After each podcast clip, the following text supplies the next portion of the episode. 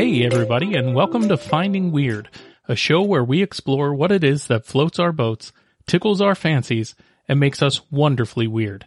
My name is Eric, and today I want to proclaim to you the good news of podcasting. In part one, I'll give a little background on how podcasting started and some of the developments over the years. And then in part two, I'll share my personal experience with learning the hobby, researching equipment, choosing a podcast host, finding digital audio workspaces, and creating my first episodes. I'll also share why I think podcasting is both fun and weird and how empowered it can make you feel, even if no one's listening. Let me take you back a couple decades here, kids.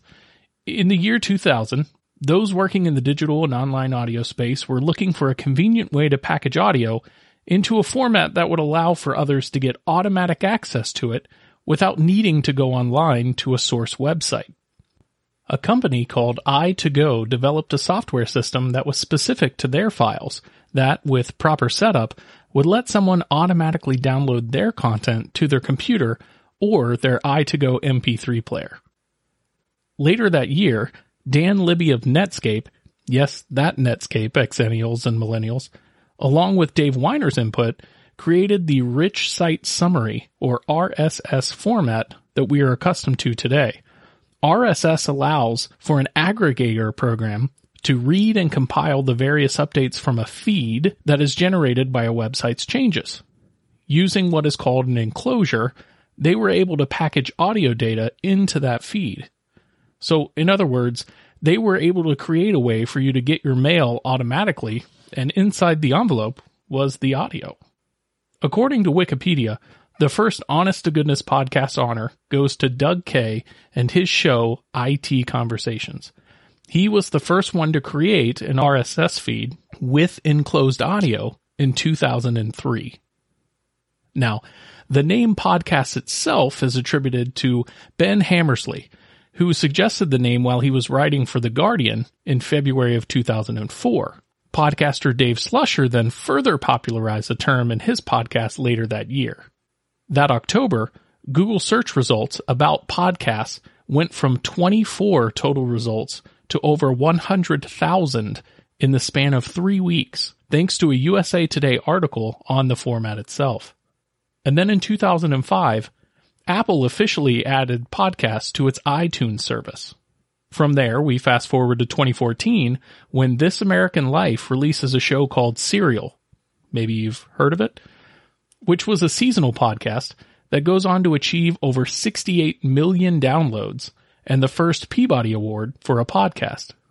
Recently, I'm sure you've probably heard of this if you're following any sort of podcasting media, Joe Rogan comedian turned sportscaster turned podcast host, was offered an exclusive contract with Spotify that was valued at $100 million. I don't know about you, but I would love that money. If anyone's listening, feel free. Contact me. And finally, according to recent statistics, there are currently over 1.7 million podcasts and 44 million episodes. Makes you feel a little small, but there's hope. That is extremely small compared to the estimated 600 million blogs that are currently out on the internet. It's actually a great time to experiment with making a podcast. And now a brief pause for our podcasting dad jokes of the week. What's the best way to fix your broken iPod? A podcast. And how do dolphins and whales pass down and share knowledge through the generations?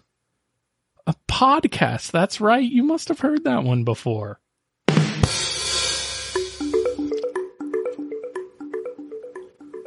I want to talk a little bit about my journey with podcasting so far.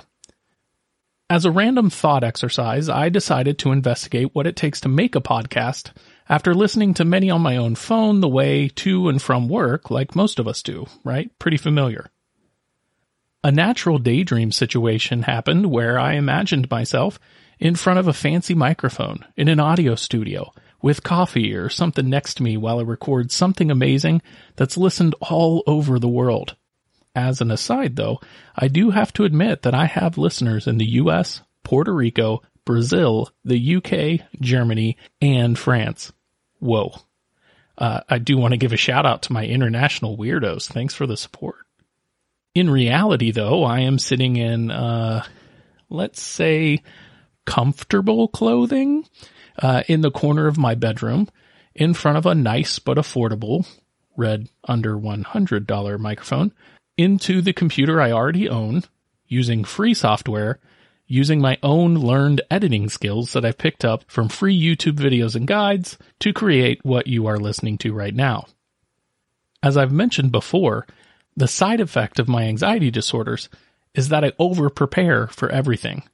So to be honest, I've probably watched scores of videos and many text guides on what podcasting was, how to do it, what to buy, how to record, etc. before I even took the steps of figuring out what I would actually talk about. Luckily for me, I found some guides and videos from a random company called Buzzsprout. They seemed well recorded and pretty informative. They had a series on YouTube about creating a podcast from scratch, and I devoured the series. From there, I developed my concept, target audience, and voila. Actually, this is kind of starting to remind me of that scene in Neverending Story where Bastian suddenly realizes that he's in the story being told. That's you. But I digress. For the sake of time, I'll put the links for Buzzsprout's guides in the show notes, aka the episode description, for your further perusal but just know that the information is out there and available.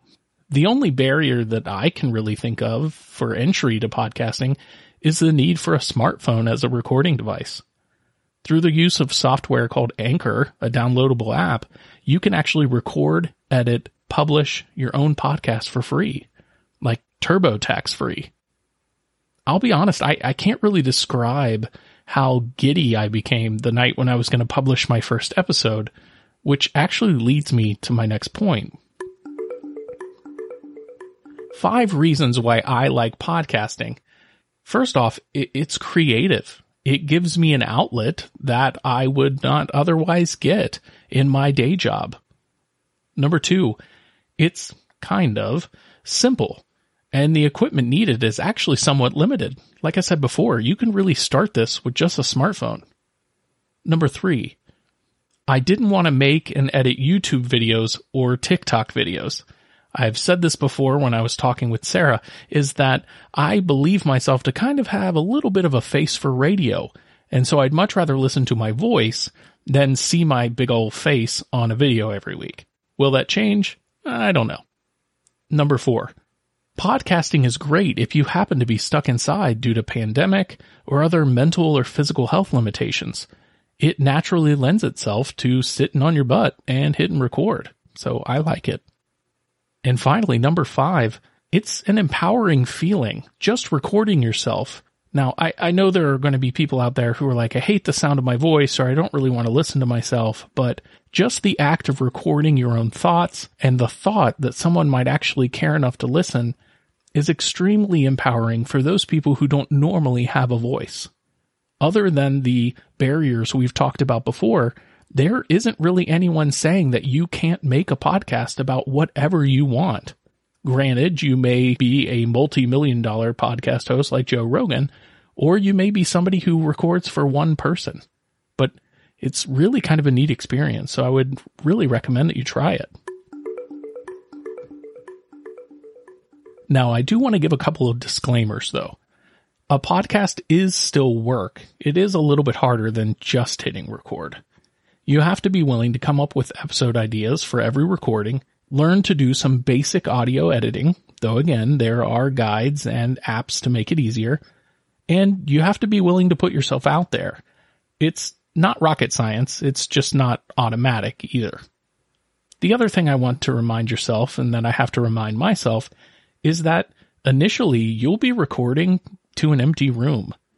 So if you go into the experience expecting loads of cash or you measure your success by downloads, which I've learned is a common experience, myself included, you're probably going to be sorely disappointed.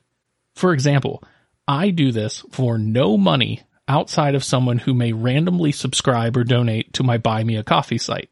Shameless plug, I know. And honestly, my episodes get around 30 initial downloads per episode, with episode one right now at just about 100 downloads for one episode. Those are not Joe Rogan numbers, but the way I think about it, and the way that's been suggested to think about it, is if 30 people came to hear me speak at a lecture, I would be over the moon. And it's kind of all about perspective, you know? Now let's talk about my podcast host of choice, which obviously is going to be Buzzsprout. I currently use a paid tier, it's about $12 a month, to host this podcast. And I do that so that my episodes are permanently stored. But they do feature a free account if you just want to create and explore the hobby. You can create, I think it's about an hour worth of content a month, and you can record three episodes and they stay around for about 90 days. So check it out. It's actually, it's really not limited at all. If you do decide to take up the hobby and upgrade to a paid account, I do have a referral link that I'll put in the show notes too that allows you to support the show. And then if you get through two months on the service, you'll get a $20 Amazon gift card. So since I was already using their guides and their videos when I researched top podcast hosts, they were kind of constantly mentioned in the top three, if not number one in a lot of places. So for me, the idea of joining them was a no-brainer. They also have instructions for everything, including how to get your podcast into Apple Podcasts, Spotify, Google Podcasts, and more. They also have monetization guides and links to help you finance your project, and even provide a basic website for hosting your content – which you may have been on if you've ever gone to findingweird.buzzsprout.com. I actually didn't do a thing to create that website outside of picking some random artwork and some colors. When I go to make an episode, I create my audio recording, I upload it to their site, and I'm done. I personally do pay a little extra for something they call magic mastering, where they actually optimize your sound quality and make sure that everything conforms to suggested audio standards for mobile and online listening. But really, that's it. Once they tell me my audio is uploaded and mastered, I then create the episode details, giving a title, doing the show notes, and the episode season and number. I then have a choice where I can publish it immediately or schedule it for a later date. A lot of times I'm recording over the weekend or earlier in the week and then I just tell it to list my episode on Thursdays at midnight. And then I uh, get to watch the millions of downloads come in. Uh, no, I, I mean, I actually then immediately begin working on the next episode without caring if anybody is listening. If that sounds easy to you, give Buzzsprout a try. If you're just looking to experiment with making an episode, create a free account and see what happens. And also, if you do, please email me to let me know so that I can be a listener of your show. Who knows, maybe in the future we could collaborate on an episode together. I want to thank you for being here for episode 7 of Finding Weird. This week's shout out goes out to my best friend Eric and his new wife Anna, who after waiting an entire year due to COVID to celebrate their marriage, hosted an amazing reception in Colorado this past weekend. Congratulations to you both and to your future guaranteed to be weird children. If you have feedback, questions, or just want to share your own personal experience with podcasting, please email me at findingweirdpodcast at gmail.com. If you want to hear more episodes or check out what a free Buzzsprout website looks like, head on over to findingweird.buzzsprout.com B-U-Z-Z-S-P-R-O-U-T dot com where you can check that out. You can also follow me on the gram at Finding Weird Podcast, where we are still approaching 100 followers. If you haven't followed yet, come on, help me get to 100. I have tons of weird and interesting people on there that I'm following, so you can count on finding something new and interesting to try out. If you're already following, again, thank you, and please continue to help me share the show with others as you're able.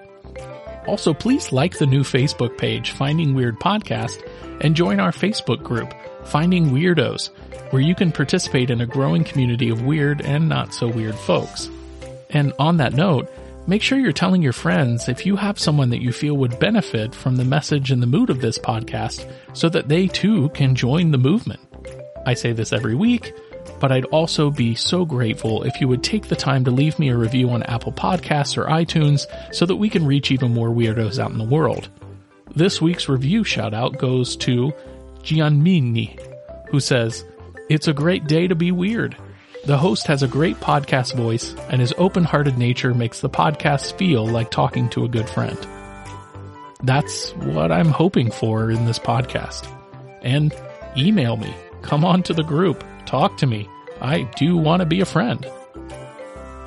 And finally, if you're enjoying the podcast and you want to throw a cup of coffee or two my way, you can go to Buy Me a Coffee and type in Finding Weird Podcast. Once you're there on my page, you can show your support for the show in either a one-time or recurrent patronage. Members get exclusive perks, and I'm always on the lookout for new ways to provide rewards for you guys and thank those who are able and willing to support my journey with podcasting. Let me know if you think of a new reward. All of these links are going to be in the show notes using the new link tree. Make sure you check that out. Next week, I'll talk a little bit about paranormal investigation, my recent new hobby and forays that I've had with my group, the Tri C Ghost Hunters out of Ohio. So stick around and listen to that one next week. All this and more while I desperately try to convince everyone that weird is the new wonderful. I'll see you there. Thanks.